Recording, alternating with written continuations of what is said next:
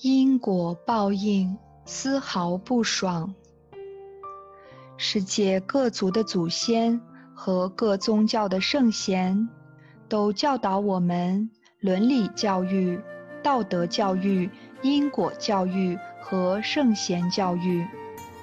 在四种普世教育之中，因果教育对于端正世道人心特别重要，然而这也是最受到忽视的教育。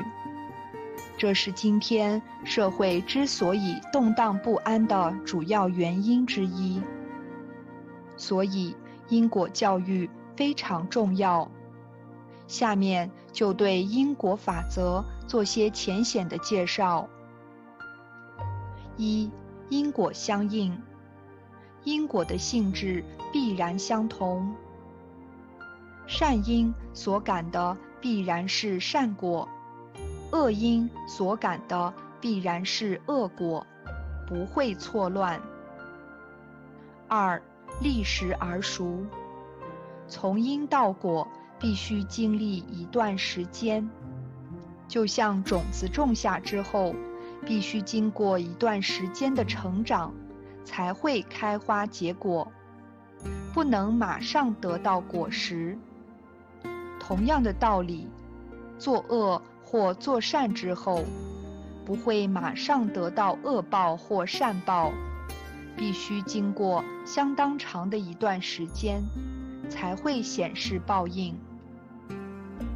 很多人不信因果，就因为不了解这个原理，人们往往看到行善的人没得到善报，作恶的人没得到恶报，甚至于善人反而得到恶报，恶人反而得的善报，于是就否定因果报应。其实这只是自己太短视，如果把时间范围拉长到数年或数十年，就会清清楚楚看到因果报应丝毫不爽。所谓不是不报，时候未到，善恶到头终有报，只争来早与来迟。前面所说的行善之人得到恶报，其实是因为他从前所做的恶因先成熟，所以先得到恶报。作恶的人得到善报，是因为他从前所做的善因先成熟，所以先得到善报。只要假以时日，这些旧的报应消尽之后，新的报应就会现前，就能看到因果确实相应。上个世纪初，上海有一位富翁，乐善好施，做了很多善事，但是临终的时候很痛苦，死后的去处也很不好。人们看见就怀疑因果报应有差错，后来才发现这个富翁先前在朝廷为官，曾经私吞朝廷赈济饥荒的官银，造成许多灾民无辜的饿死。这个恶业非常重大，不是他后来积德行善所能够减轻的。恶业在他临终的时候成熟了，所以先产生了恶报。三、业力不坏，因不会失掉，无论经历多久，直到结成果报为止。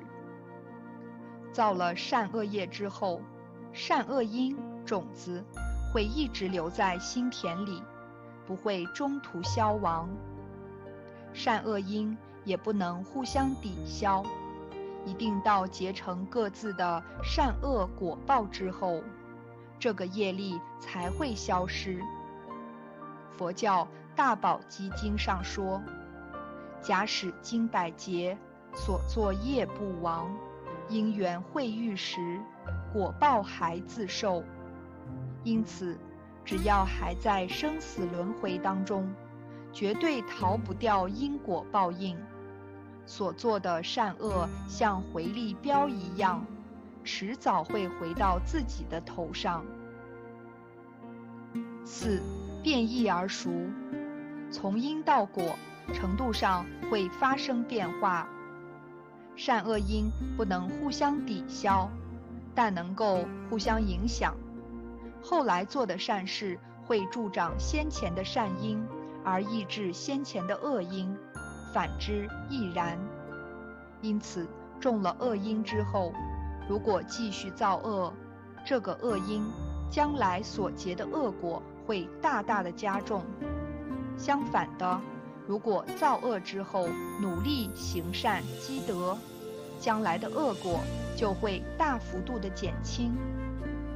反过来说，种了善因之后，如果继续修善，善果就增强；如果造恶，善果就减弱。正因为善恶因之间互相影响，所以人的命运是可以改变的。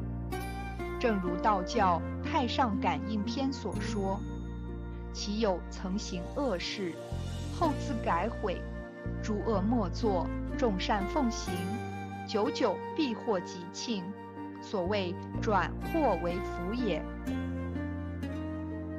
《了凡四训》是公元1600年左右袁了凡先生写的家训，详细描述自己改造命运的原理与过程，非常引人入胜。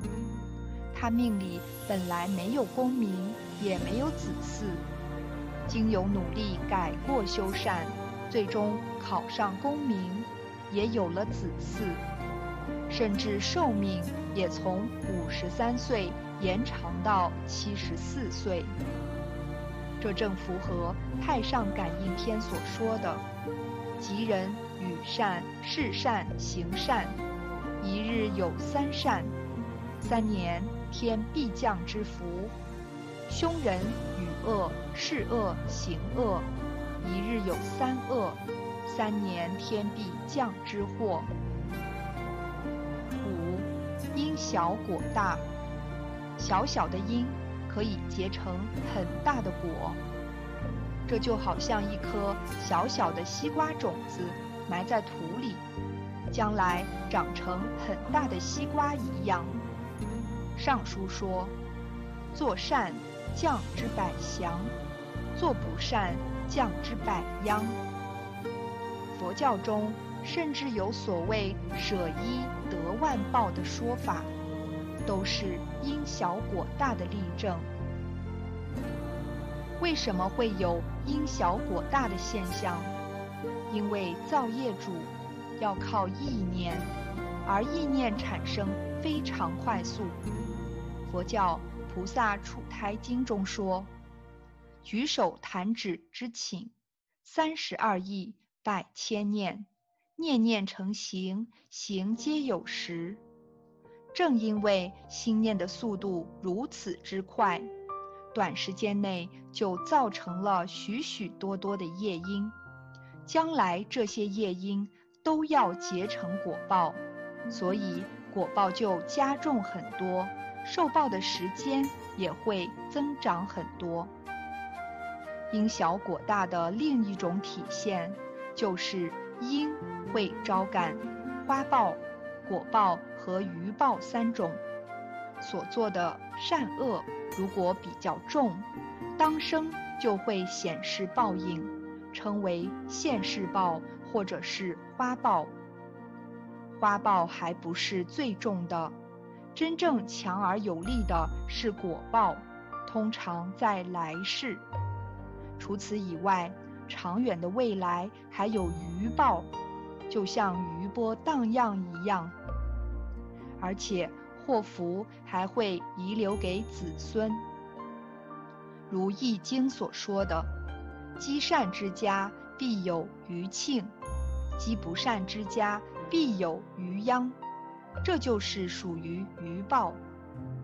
正因为因小果大，所以菩萨为因，凡夫为果。菩萨是明白人，知道造恶因之后，未来的果报非常可怕，所以会非常谨慎，不敢造恶因。至于恶报，那是自己过去所造恶业产生的，受果之后就爆掉了，并不真正可怕。所以菩萨能安心受报，不会因此而生起烦恼。凡夫则是迷惑颠倒，只知道恶报很可怕，努力想避免恶报，却不知停止造恶因，才能真正避免恶报。当他受到恶报时，内心升起烦恼，继续造恶业，所以以后他的下场就非常可怕，苦无了时。这就是佛菩萨所说的可怜悯者。以上是粗举因果法则的概要。人如果真明白了因果法则，就不敢造恶，而会积极地行善。